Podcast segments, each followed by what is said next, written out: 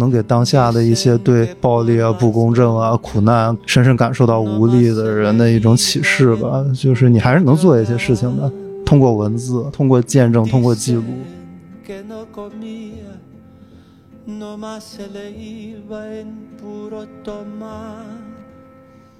那些曾经犯下的错误或者曾经犯下的暴力，我们真的能够接近。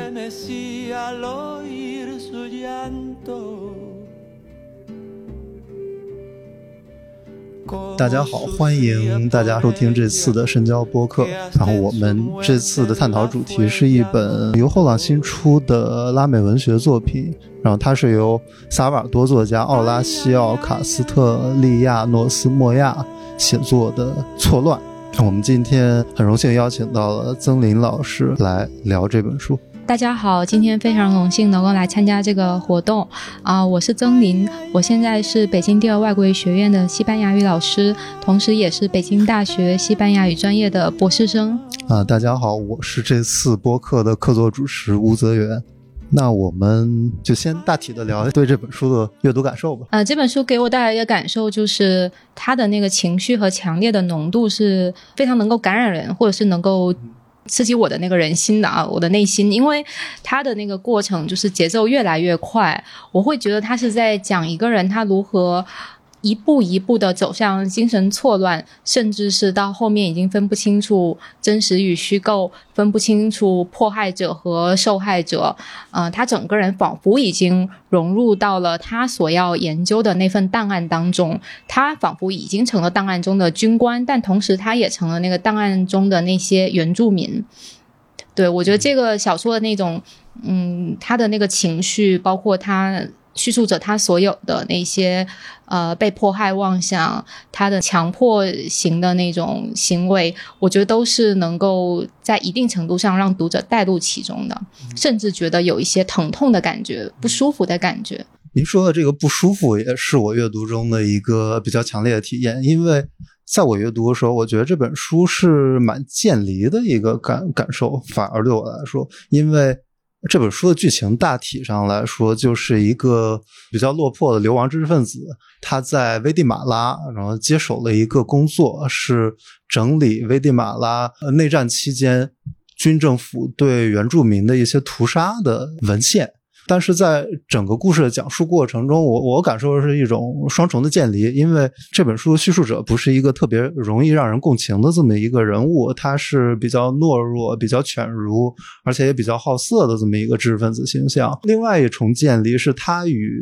呃危地马拉原住民所遭遇的那些罪恶之间的渐离，他是倾向于以美学的角度来审视这些真实的罪恶档案，然后从中。找到一些呃优美的诗句，然后记在自己的本子上。呃，但是他没有说自己的目的啊，可能他以后写作的时候可以用上，或者是怎么样的。但是他与这个罪恶本身之间的关系也是蛮抽离、蛮渐离的。呃，所以这两种渐离给我的阅读带来是挺奇妙的一个，也也有时候蛮困惑的一个阅读体验。这是我的一个初步的阅读感受。嗯，我认为我们也许就是需要去思考叙述者他到底有没有一定的共情的能力，他到底他的愤怒、他的妄想是怎么样子的？首先，他肯定是一个非常自恋型的一个叙述者。我们能看到他在这个过程中几乎是没有跟读者之间的一个交流。也许这也是你觉得这个书中他有一定的距离感，你很难去跟呃叙述者进行一定的认同、共情的一个原因。那么聊完了我们大致的阅读感受以后，我们先了解一下莫亚究竟是谁吧。因为对拉美文学呃没有特别深入的了解的人，可能对他在整个拉美文学版图当中的位置呃没有一个清晰的认识。出版社在进行宣传的时候有讲他是波拉尼奥的文学表亲，但是这个概念似乎也不能给我们带来一个比较嗯清晰的认知。所以曾毅老师，您能不能介绍一下莫亚这个人具体是谁？然后他在拉美文学整个版图当中处在大致是怎么样的一个位置？莫亚是中美洲萨尔瓦多的小说家，也是记者。他今年六十五岁了。他出生于一九五七年。他曾经在墨西哥以及危地马拉一些很重要的新闻机构、杂志社和报社都担任了编辑，近二十余年。对。呃，我们如果去看今天来想要介绍莫亚的话，我们会发现萨尔瓦多这个国名似乎为这个作家贴上了一个非常小众的一个标签。但是当我们呃把萨尔瓦多与其他一些中美洲国家危地马拉、尼加拉瓜合在一起看的话，我们会发现中美洲文学其实并不是像我们想象的这么的小众。我们今天提到的拉美文学中现代主义非常重要的代表人物鲁文达里奥，他就是尼加拉瓜的诗人。还有我们比较熟知的米格安赫阿斯图里亚斯，也就是玉米人总统先生危地马拉的作者，他是来自于危地马拉的。包括波波尔乌这个所谓的玛雅机器人的圣经，现在也有了一个中文的一个普及版。像这些作家，我相信这有的作品应该还算是大家比较熟知的，他们其实都是中美洲文学的一个比较耀眼的一个代表吧。对，然后像那个莫雅的话，他主要是小说家，他现在已经有了呃十部的一个小说，包括长篇小说呀、中篇小说，还有一些呃故事集。那莫雅其实和布拉尼奥一样，会被一些有文学学者或者是书评人比较粗暴的归类为两个标签底下的代表人物，一个是后文学爆炸，一个是反魔幻现实主义。我想问一下曾金老师，我们该怎么定义这两个标签呢？它们具体指代哪些含义？后文学爆炸应该是被谈论更多的，或者说文学评论界可能更加经常被使用的一个词，呃，boss boom。但是在中文里面，我们好其实有好几种翻法，还是挺有趣的啊！大家可以自己去想一下这个词到底怎么样翻更好。我们到底应该把它翻成后文学爆炸，还是爆炸后文学，还是爆炸文学后呢？啊，这还是一个比较有趣的一个可以讨论的地方。当我们说到后爆炸文学的时候，是不是也会想到后现代主义，或我们说的后殖民时期这样的一种命名方式呢？不过总的来说，爆炸文学它本来就是一个更加具有一个商业化的一个命名方式，因为它与当时的整个出版机构的跨国出版机构的发展，呃，古巴革命。呃，这些原因是有关系的。它并不是一个文学流派，你可以这么说，因为它没有一定的纲领啊、宣言啊、文学的刊物，它更像是一种对于一个文学现象的一个描述。所以，“文学爆炸”这个术语当时是美国的出版社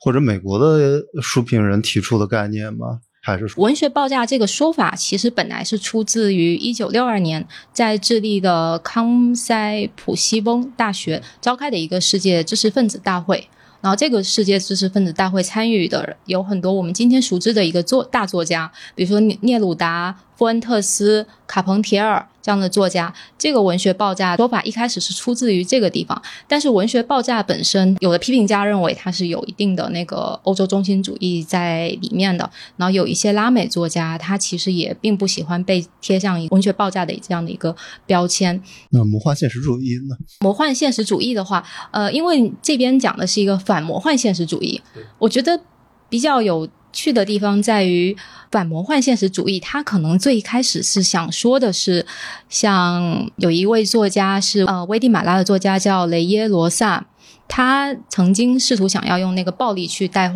代表这个代替这个魔幻，将它成为一个拉美文学的一个新的标签。但是这个是不是能够真正去解决魔幻现实主义的一个困境呢？但是确实，暴力这个标签是回应了今天的。一个文学新的一个现实的问题。那代作者的想法是不是魔幻现实主义对于对于九十年代那个社会或者政治现实来说已经无效了？就通过那那种方法来应对这些东西的话，脱离现实的，他们是不是有这种想法？新一代的作家，他们也许嗯，并不希望试图通过去。呃，表现通过神话呀，印就印第安神话的那个与现实之间的那种魔幻的色彩来反映现实，而选择其他的话题，比如说暴力、呃毒品这样的，包括呃同性恋，就这些话题去展现今天的一个现实。因为对他们来说，这种更加粗犷的，而不是神幻的那种。特点，也许这种粗糙的东西更加接近于拉美的一个现实。我个人还挺好奇同性恋这个方面，就是我记得普伊格是写了很多同志文学，是吧？还我记得还有一个作家，我昨天读到了，但是我记不他他名字了。他好像他好像也叫巴列霍，但不是诗人巴列霍。我昨天读了一下那个叫什么呃牛津的 very short introduction，他就有讲后文学爆炸时期的一些作家，然后。对后文学爆炸的作品，它的主题还是很丰富的。比如说刚才您您说的那个，呃，情色也是他研究，情色也是，然后但情色也不只是后文学爆炸这段时间，在文学爆炸那段时期也是有。嗯，还有比如说包括呃，就我刚刚提的那些毒品暴力啊，这些这种形式，包括见证小说、见证文学，也是在大概七十年代出来的。但是见证文学吧，它的那个。嗯，存在时间比较短，也说是昙花一现出现的，但它也能被作为一个呃爆炸后文学的一个小的一个分类。呃，《错乱》这本书的出版，它的宣发过程中一直有有意识的把莫亚跟波拉尼奥做一个对比。然后我个人的观感是，《错乱》和《遥远的星辰》具有某种程度上的可以说是同构性吧，因为。《错乱》这本书，它的主人公在以相当美学的一个视角来处理真正发生过的罪恶，就是危地马拉的政府还有军队对原住民做出了屠杀。然后，《遥远的星辰》呃，它的主人公是一个比较纳粹主义的这么一个智利军官，然后。他也是在以特别美学化的视角来实践罪恶。他是一个连环杀手，然后他把他连环杀掉美丽女子这么样一个过程视为自己的美学作品，视为自己的诗歌。所以我觉得这是一个蛮有趣的相似点。那曾林老师，您觉得这两个这两位作家，或者说《错乱与遥远的星辰》这两本书，它在切入角度还有具体写作中有哪些相似的地方和不同的地方？一个是我觉得对于这个暴力，这个相当于是一个其实一个比较范围比较大的一个话题，以及其实也有很多种表现方式。两位作家都没有从一个呃直接血淋淋的那个角度去直接描写这个被害的一个过程，隔了一层，隔了一层。比如说像这个我们谈论的莫雅的这本书，它其实还是有一些比较让人觉得不适的一些描述的。比如说有一个是。那个叙述者想象自己是那个军官，他把那个婴儿的后脚跟提了起来，转了一圈。像这种还是一个比较不适的一个描述，但是它不是一种直接性的描述，它其实是相当于是叙述者从他的档案中。取出了一个片段，然后他又把它记录在自己的本子上，或者是他用他自己的方式讲述出来，相当于是一种间接性的一个描述。我觉得在波拉尼奥的作品中也是有这样的一些写法的。比如说，他曾经在那个《遥远星辰》里面，他想要写那个被害的那个女子直接从这个世界上消失了，但是他又用了一种稍微有一些缓和和诗意的方式去表现他们的尸体其实是不见了的。他并没有去描写极度血淋淋的一个场景，怎样子最后又如何被清理掉？对他没有直接的描写，但是有一场有一个场景我印象特别深，就是那个纳粹军官把自己，其实他有有在杀掉每一个女子之后为他们拍照，他后来办了一个展览，艺术展览。就波拉尼奥书中的叙述者好像一直没有走进那个展厅，他只是在外面描述了所有人走进去以后出来。嗯，出来时候的反应，那些人的反应都是像像是在地狱里边走了一遭一样，从来没有见过如此糟糕的东西。但是布拉尼奥就没有直接描述那些女孩最后具体的遭遇是怎么样的。这可能跟二六六六的第四章还是第三章有一个比较强烈的对比。其实我在想，这是不是隔了两层？因为一个是先把那个现实的层面拍成了照片，其次。他从那个观者的角度去描写他们的反应，我认为这个其实已经是隔了两层。如果从这个角度来说，莫雅和波拉尼奥也许他们的作品中都有一个问题，那就是我们到底能不能去接近那些真实的暴力场景，那些曾经犯下的错误或者曾经犯下的暴力，我们真的能够接近吗？我们可以通过。档案可以通过文字、通过影像、通过小说，嗯，但是我们真正能去接近、触摸那些场景吗？表现是可真是可能的吗？或者说真相是可以接近的吗？我想这都是他们的作品中共同都会去思考的一个问题。我想，我预设或我猜测的是，也许他们想说的是，这中间的这种，嗯，靠近是做不到的。嗯。那您怎么看待这两本书里边都，我觉得都有的一个倾向，就是对暴力和罪恶的某种美学化处理呢？因为错乱里边这个主人公明显在把就是关有关大屠杀的这些文献当成一个文学作品来审视，然后波拉尼奥的《遥远星辰》里边那个罪犯。那个军官，他也是在以美学化的方式来呈现自己，呃，呈现自己的罪行。他把自己的罪行当成他的一个艺术作品的整体。那你怎么看这两本书的文本里边都有呈现一个对暴力和罪恶美学化？哦，我认为在错乱里面，不知道用美学化这样的一个描述是不是合理的？我觉得它更像是一个呃见证性的或原见证的一种手法。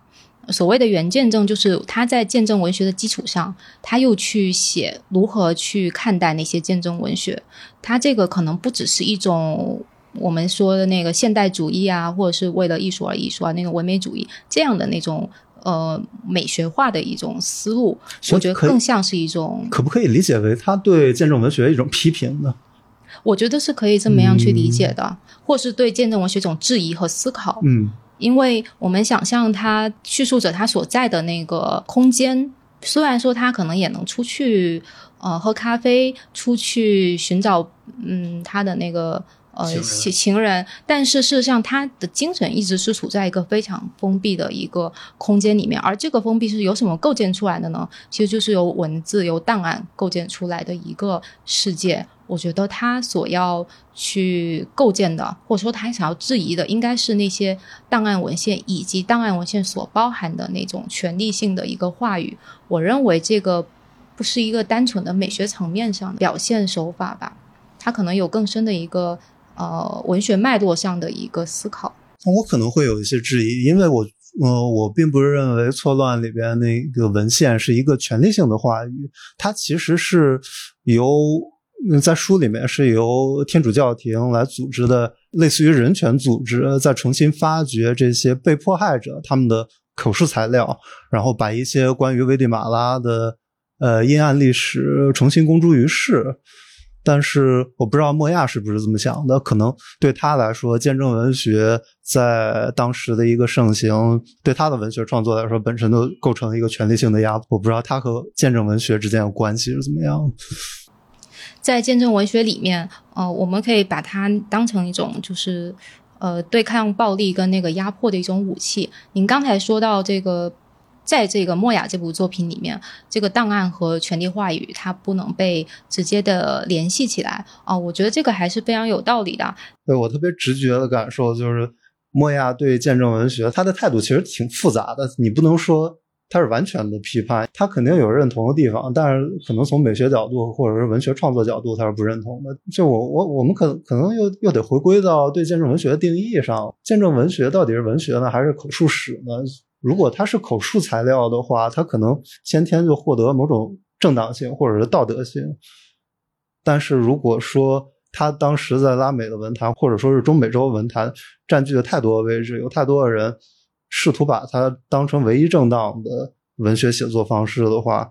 那我可以理解。如果莫亚对这个文体有某种反叛的话，我是可以理解的。但是我对当时的语境没有那么了解，所以我我没法下一个准确的判断。说到这个见证文学的话，因为这部小说里面它只设了一个。关于危地马拉的那个内战期间的，就一份人权报告，它所记录的是危地马拉内战期间对于这些印第安人的一个屠杀。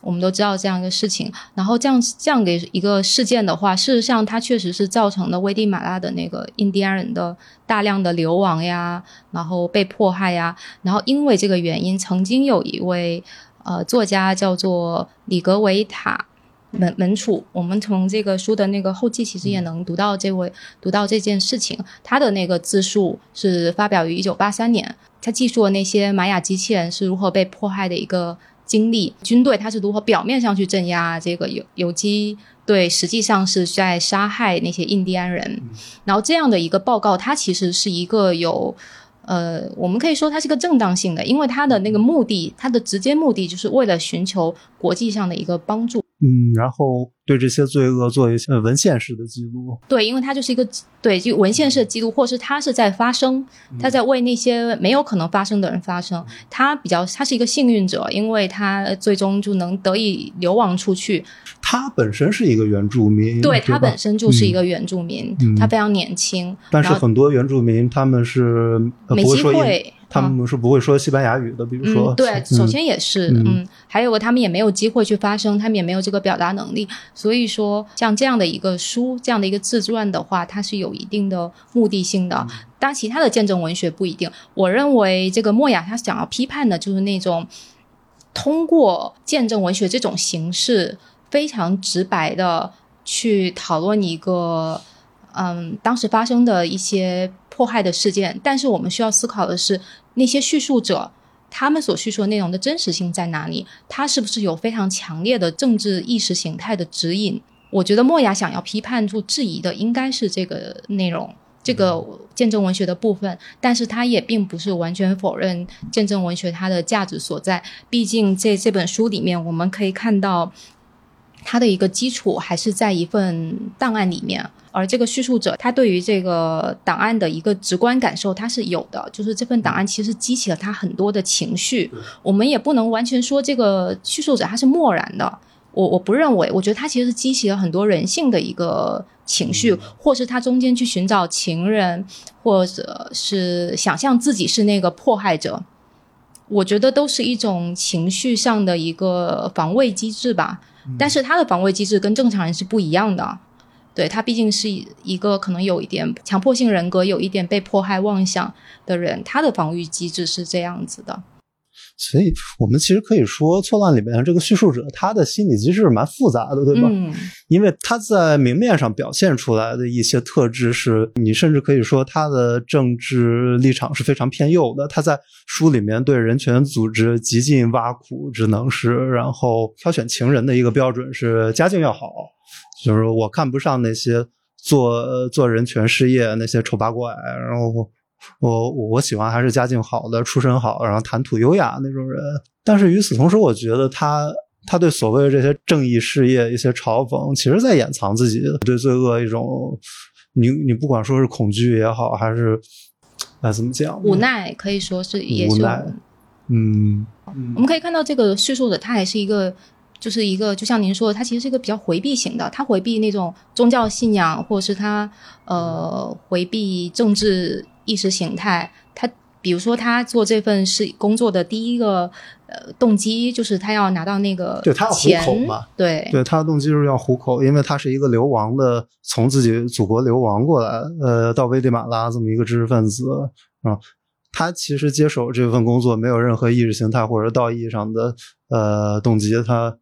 他就说自己是为了六千美元之类的，所以他跟这个文本之间一直存在某种建立其。实他还嗯，我认为他们其实保持了一定的情感联系的。嗯密切的一个联系。如果他是一个完全抽离于这份工作的人，他不会把这些呃档案中的东西放在自己的笔记本里面。我认为他这个誊写、誊抄的一个过程，其实是把见证文学的那些呃一手材料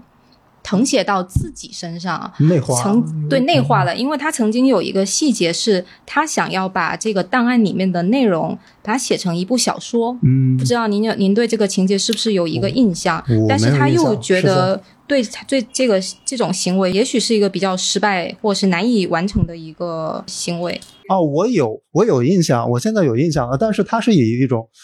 蛮嘲讽的口吻来说这个事情的，就他就是说，哎呀，这个我也会写嘛，就是。呃，就是一个原住民脑袋被砍下来了，然后砍下来以后，处决他的军官从他的脑袋里边挖出来的不是脑浆，而是椰汁。然后就在此时，那个受害者开始说话了，讲述自己的人生历史，自己要把自己的名字誊写在那个人口登记簿上，但是他誊写不上去，因为他自己就是人口登记簿的管理者。然后后面加了一句：“哎呀，魔幻现实主义那些东西我也会写嘛。”我有印象这一个段落，但是我当时的观感就是他在一种极其调侃的方式来否定一切，就否定对于罪恶的整理本身，还有否定把罪恶变成作品、变成文学这种做法。或许他也是在想说，我们接近于真正意义上的非常残忍的现场，因为我们可以假设他的那个那份人权报告里面的内容是一个非常赤裸裸的、非常粗糙的，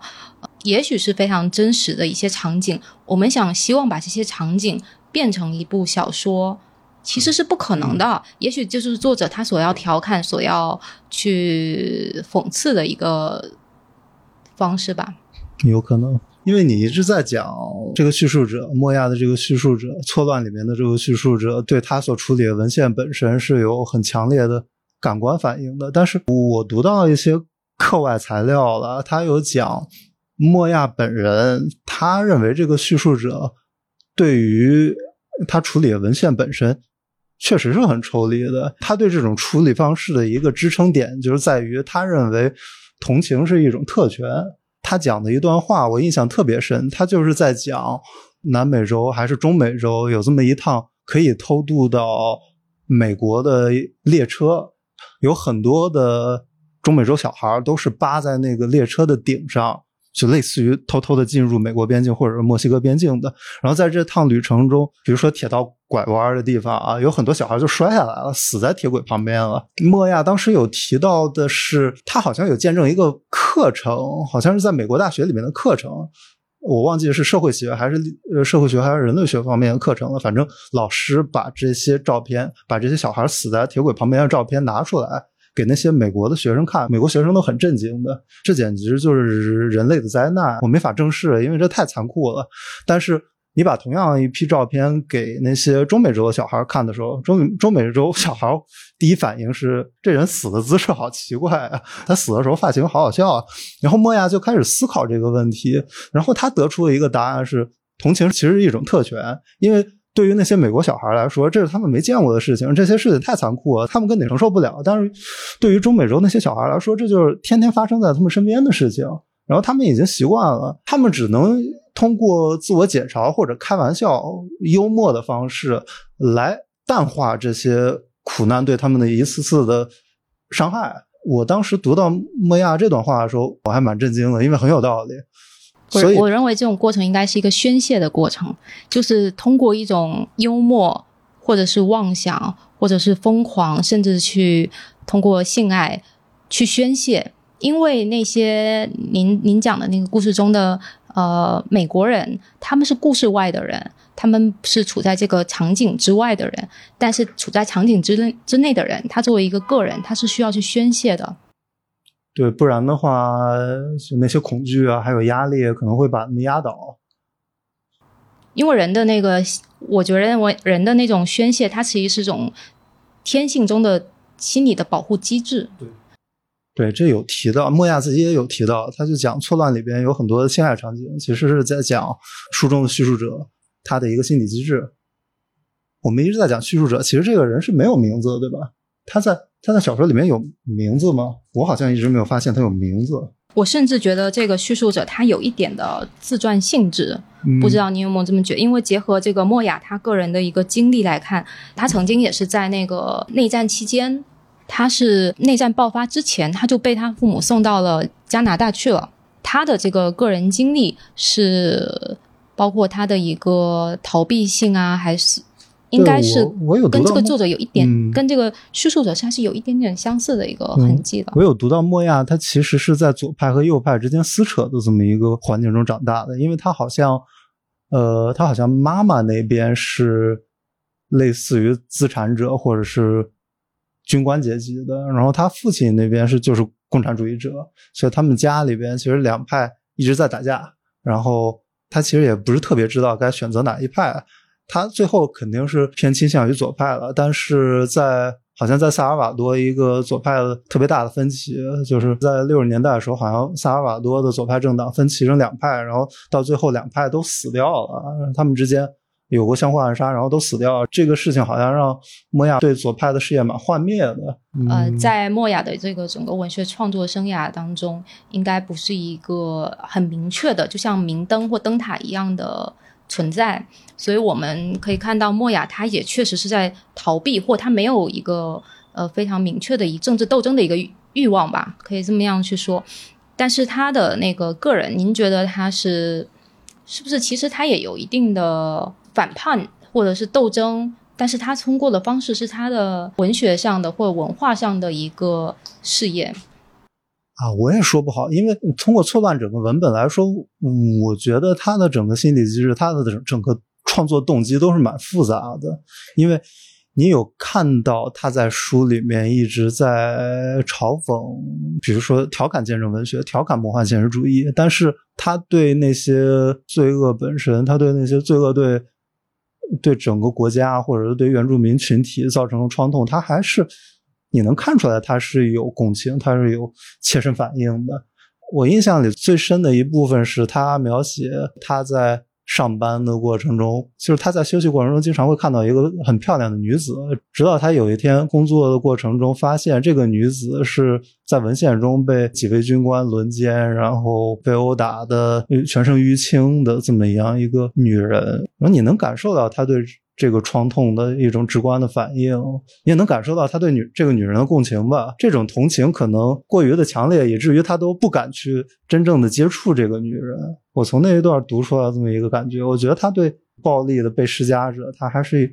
有共情的，但是他又不敢太多的共情。我感觉，作为一个读者，当我们读到这样的一个场景的时候，也许我们能够引引发更多的，不是对于这个。这个叙述者的一个共情，而是对于这个事儿、这个事情本身的一种智性的一个思考。因为我我我聊共情，其实还是还是在建立在刚才我们聊的自传性的角度上。嗯，这个事情本身确实可能是整本书里边让我印象最深的一个场景了，就是那个女人被被轮奸，然后她的下体破裂，整个人被殴打的全身淤青，然后她被带到一个类似于仓库的空间中，然后然后一个军官指着。被倒吊在仓库天花板上的一个呃半死不活的肉团就是这么一个肉团你辨认不出来它是什么东西几乎。然后军官军官对那个女子说：“这是一个男人，然后他是一个运送运送武器的游击队员，所以我们把他打成这样了。”然后这时候他用手戳了一下那个肉团然后那个肉团发出了一声特别微弱的气息。就是这时候那个女子才发现这个肉团是活着的。然后接下来那个军官就直接把。呃，这个肉团的生殖器给割下来了，嗯，然后对女子说：“你要不告密的话，我们也会这么对你做的。”就就就做类似的事情。那个场景所表现的暴力和罪恶，我觉得你不用写太多，你不用写很多的类似的场景，你只要写一个，读者就能大体的领会到当时在当时的危地马拉发生了什么，然后也能领会到。呃，莫亚所写的这个叙述者每天面对的都是怎么样的呃文献内容？莫亚他自己曾经也有一个跟叙述者非常非常相似的一个经历，嗯因为莫亚他曾经也是呃到危地马拉去担任对战后的幸存者原住民口述史料的一个工作，所以我们可以看到，呃，我好奇的是他的自传性在他嗯。莫雅本人当时整理这些幸存者的口述呢，还是他亲自去采访那些幸存者呢？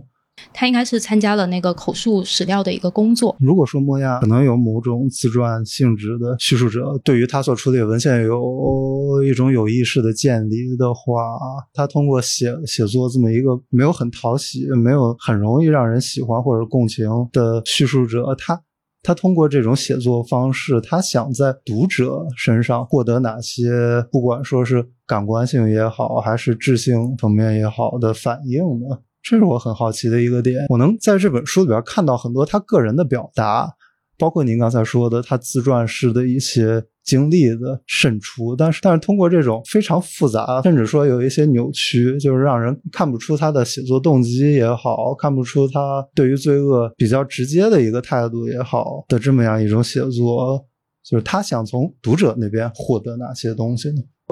或者换个换个说法来说，他希望表达的是不换个或者换个说法来说，他想激发哪些反应呢？这样最直接的一个反应就是对于恐惧的那种感染力。我想，这种恐惧是可以溢出这本书的，甚至它给你造成的那种疼痛的感觉，那种让你甚至有些绝望，甚至是反对它。就是我们在对这本书的叙述者也好，这本书的内容，有时候会产生一点的抗拒心理。你甚至在想，说我怎么就看到了一个这么残忍的事件了呢？就是对于这种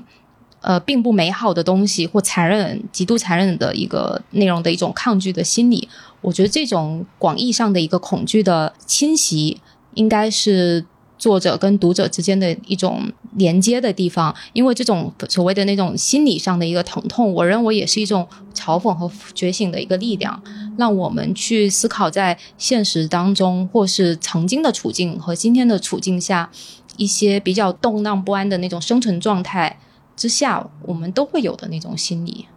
当然，他可能像莫雅这样的一部作品，他可能也许跟我们刚才提到的。那个见证文学都有一个，我认为是一个比较共通的点，就是他还是希望能够让那些没有机会发出声音的人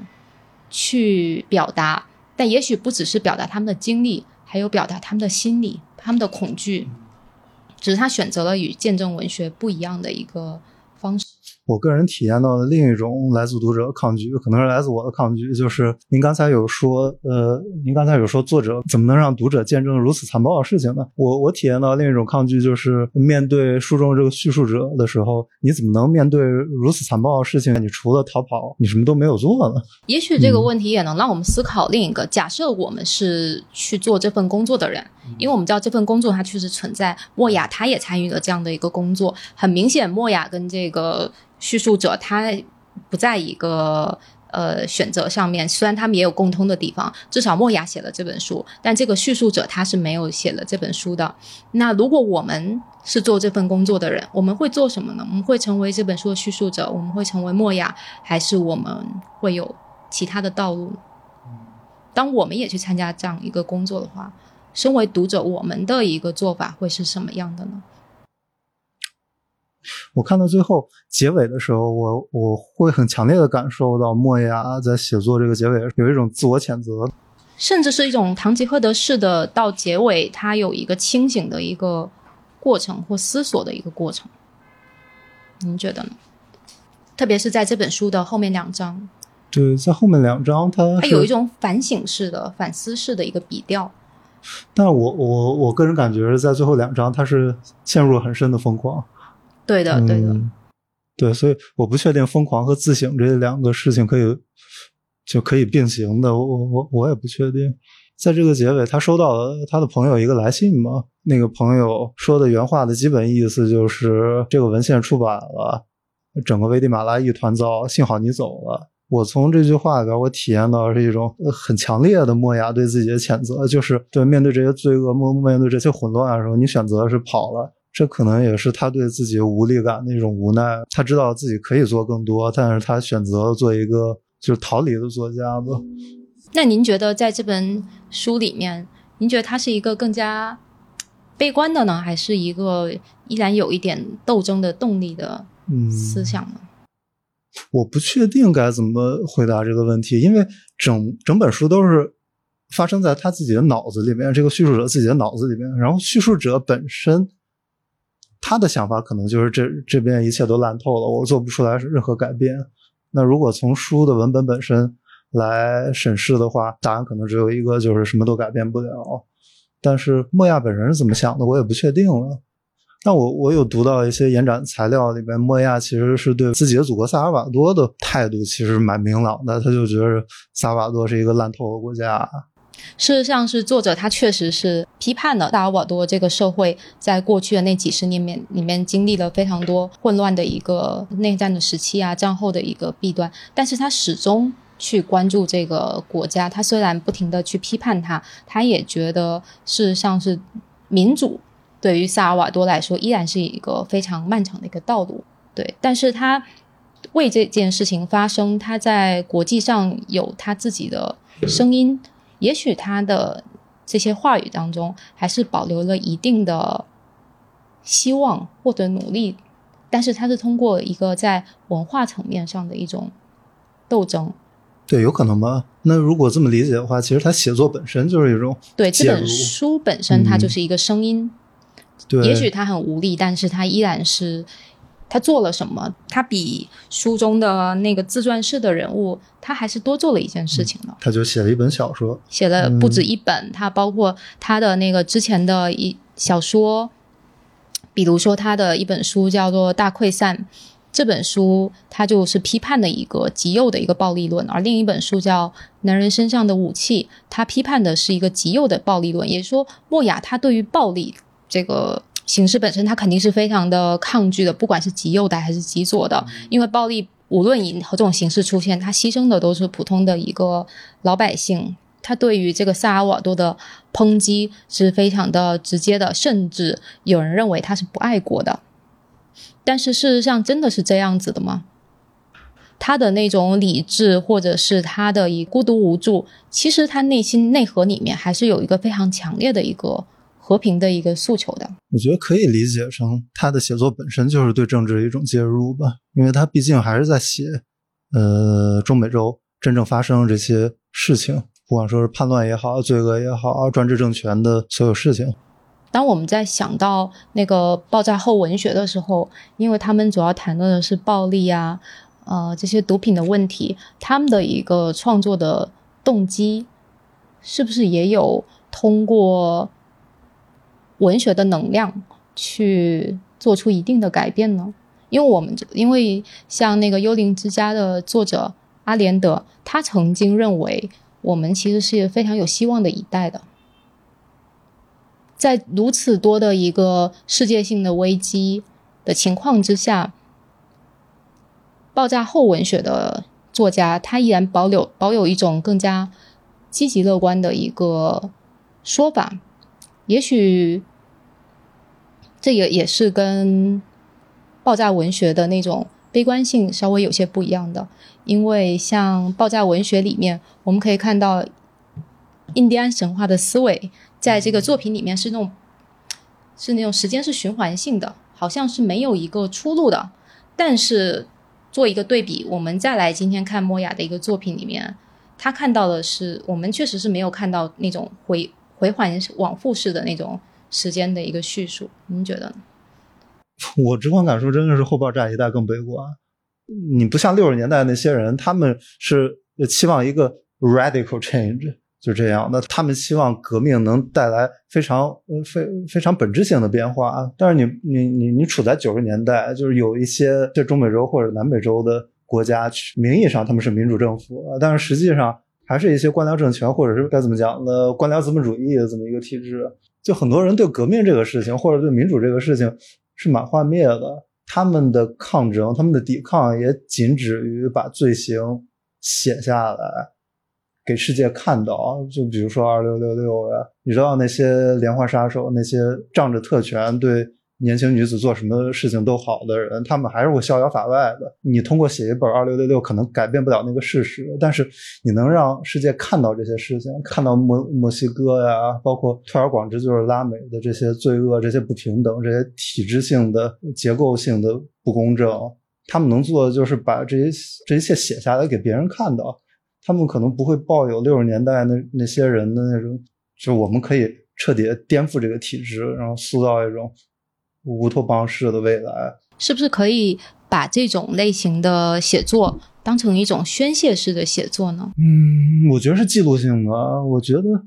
错乱虽然你你可以说它反见证文学，但是它它里面有见证文学的属性，它还是把一些罪恶它记录下来了。就它给不知道见证文学是什么呃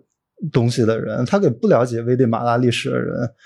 他通过几个场景，他就让大家对那边的历史、对那边的不公正有一个特别直观的理理解。我觉得这就是某种见证，这本身也是某种见证。然后你包括二六六六也是，二六六六也是一种见证。其实它是对罪恶的某种见证。但是莫亚，你你从错乱来说，它可能宣泄性的特质是蛮强的。因为像见证文学，它的一个最。主要的一个功能或最实际的一个功能，它就是一个对抗暴力和压迫一种武器。对，所以这本小说，它如果是以档案为这个小说的第一个层层面或最里面的那个层面，它的内核里面依然是有一种对抗暴力和压迫的一个一个功能的。因为那一份人权报告，实际上他就是希望能够去对抗那些被政府军他所压抑的声音，或者是就希望那个创伤记忆能够在这个过程中被疗愈。当然，我们知道这个是一个非常困难的一个过程。这也许是莫雅写这本书的一个除了宣泄以外的另一个实际的一个功能。那曾林老师可以谈一下，呃，错乱在莫亚的所有作品中处在一个怎么样的位置吗？就是为什么中文世界选了这部小说作为首部引介的莫亚作品呢？莫亚他应他还是呃，大概从一九八八年到现在。有了大概九到十部的一个小说，莫雅的小说，它主要讨论的是一个独裁的专制体制和黑恶势力给整个社会带来的一些问题。他的小说的总体一个特点都是那种表现一种恐惧啊、紧张呀、痛苦不安的一个情绪。我认为《错乱》这本书，因为它是出于二零零四年。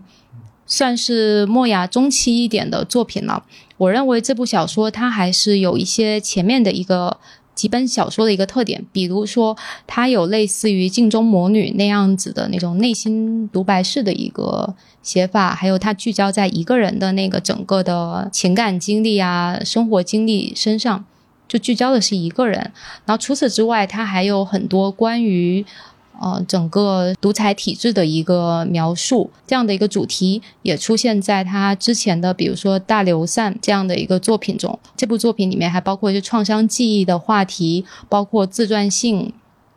的特点。我认为这本书最先被译介到中文的世界里面来，它的一大特点就是它所包含的主题还有写法。都是莫亚比在作品中经常表现的，或是他做的比较成熟的一个部分，而且他所呈现出的那种恐惧的感受，我认为也是中文读者比较容易能够呃感受到刺激的一个部分吧。反正有一个人说他是嗑了药的卡夫卡嘛，虽然我没感我没感受到他嗑了药，但是他跟卡夫卡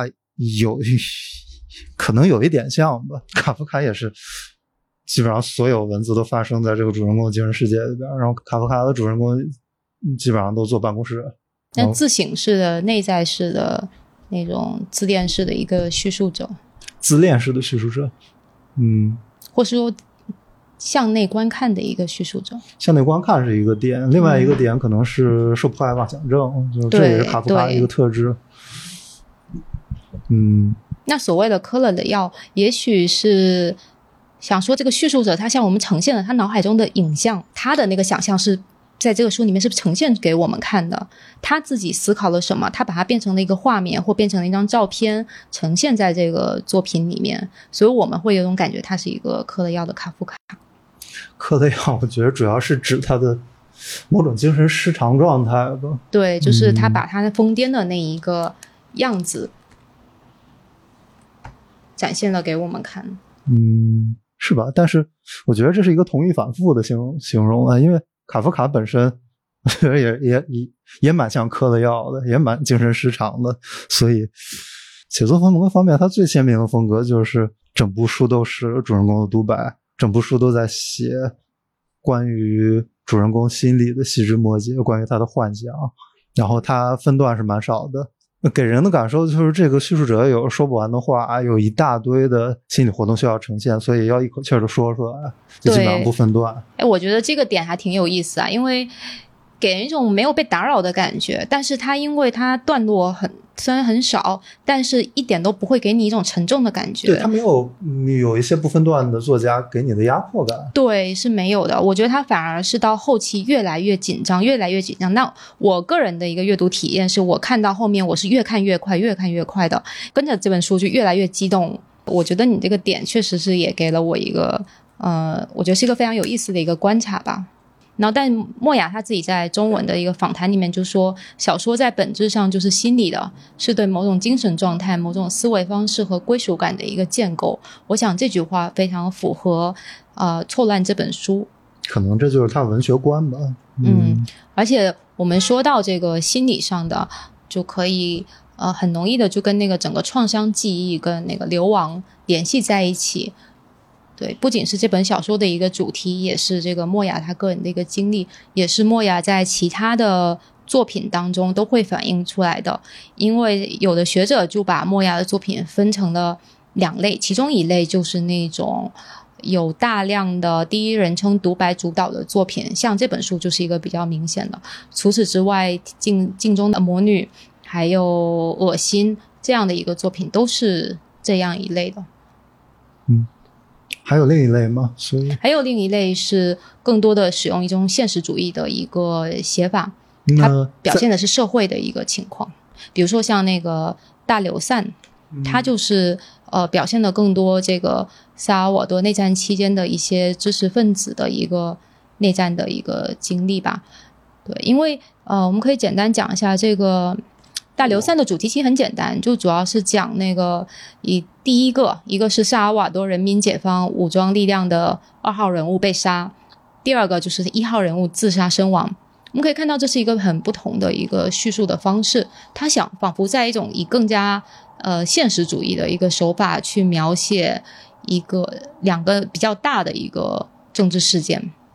对，这是莫牙的呃整个大体的一个文学。创作的一个划分吧，就是错乱里面的一个细节，让我想起了阿莫多瓦去年拍的《平行母亲》，因为错乱里边也出现一个人物，就是在乱葬岗里面挖掘和辨认骸骨的这么一个法医人类学家。然后我个人的一个疑惑就是，为什么细雨世界里边？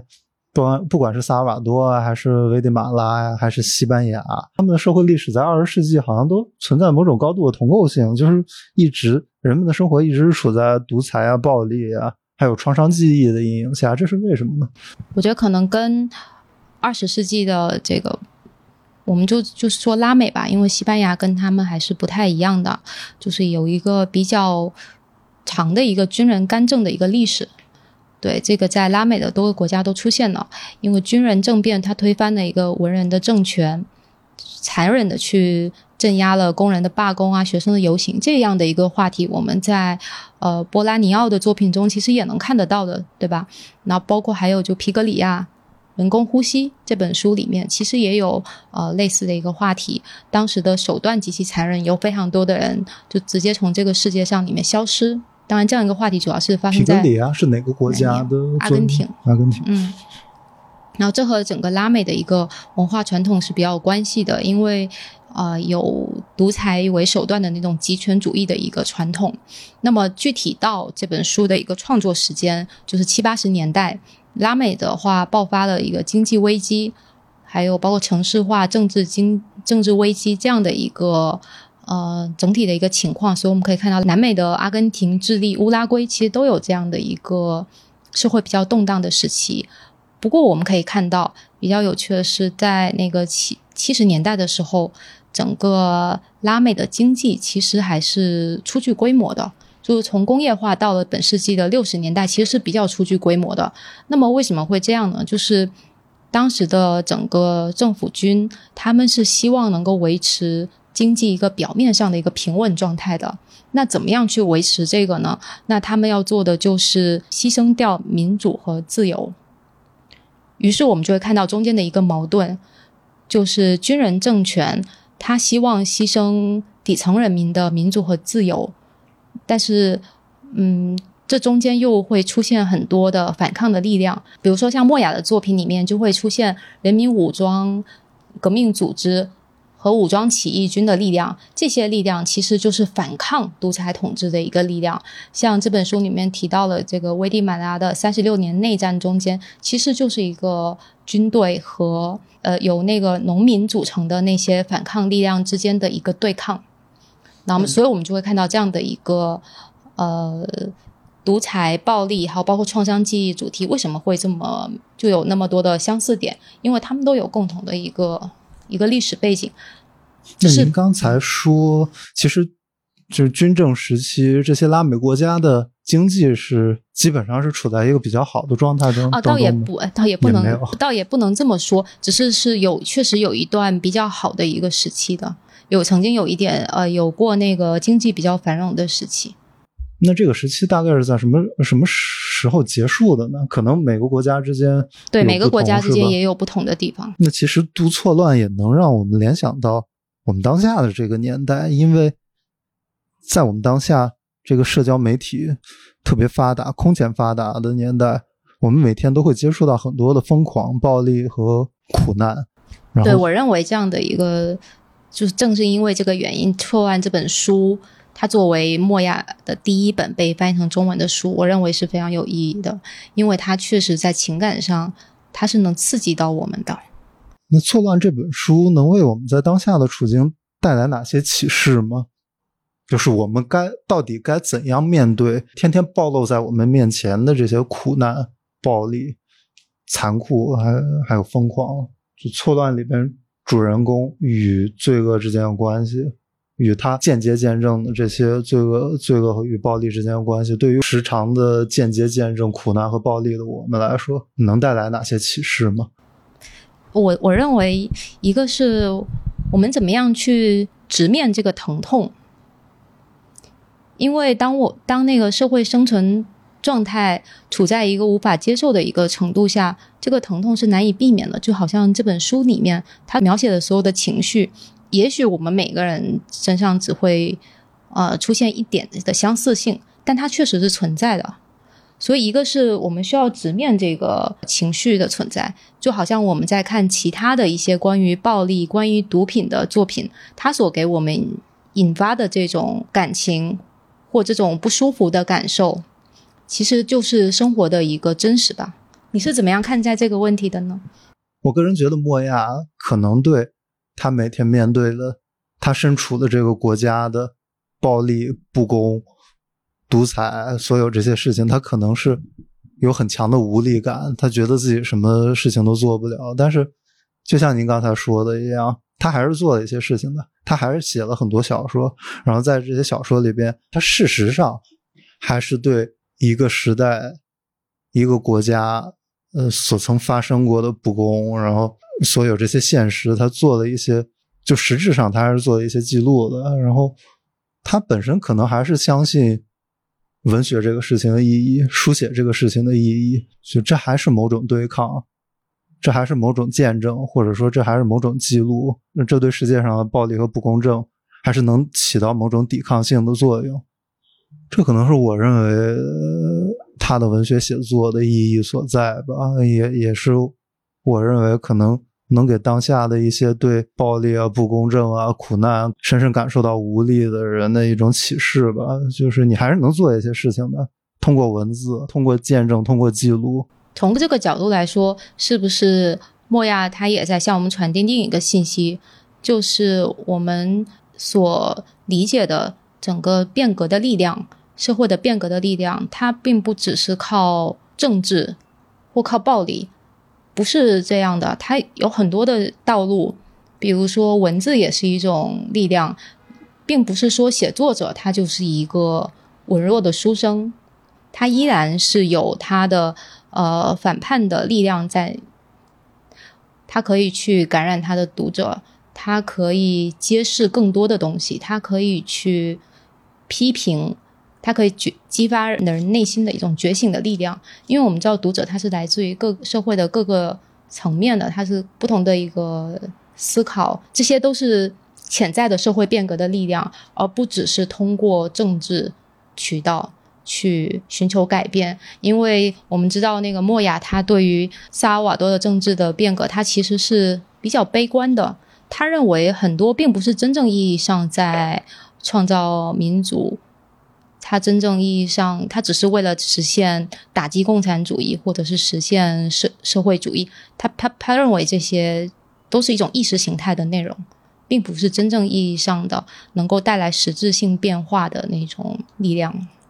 也许它就是拓展的那个对于变革力量的一个含义。因为我读的时候，我还是感受到蛮强的建立的，就是对我也感觉到这个，你你你感受到的东西跟我是完全角度是完全不一样的。我好像也能理解这个他的这个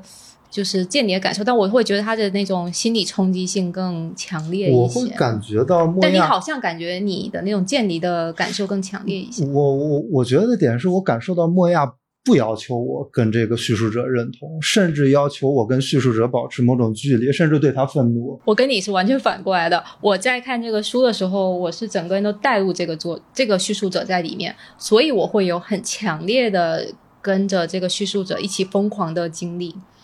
但是他在书里边就设置一些点，让让你很容易讨厌他。比如说，比如说他说，他说，呃，就是左派组织里边的女人都是丑八怪。然后，嗯，然后比如他对女性女女性人物都不是很尊重。然后，比如他对自己，比如他对自己性病的非常非常详细的描写，就是就通过这些细节，我觉得，我觉得。这个作者是不要求我跟这跟这个人认同的，起码智性上不要求我跟跟这个人认同。但是可能是在在行文风格方面，他是带着你慢慢的陷入这个人的精神状态，就是你在精神上可以跟他认同，但是你的价值观显然价值观显然是不跟他认同的。对对对，所以我又感受到这种张力，我又感受到这种渐离，就是他肯定是在感官上像您说的一样，他希望。你被他的文字带着走，然后体验这这个叙述者感受到一切。也许我们就代表了那个这个作品，它带给那个读者的那种矛双重矛盾的一个心理。对对，就是你好像既要带入他，又不能带入他，因为他确实是有很多你实在是无法接受的一些地方。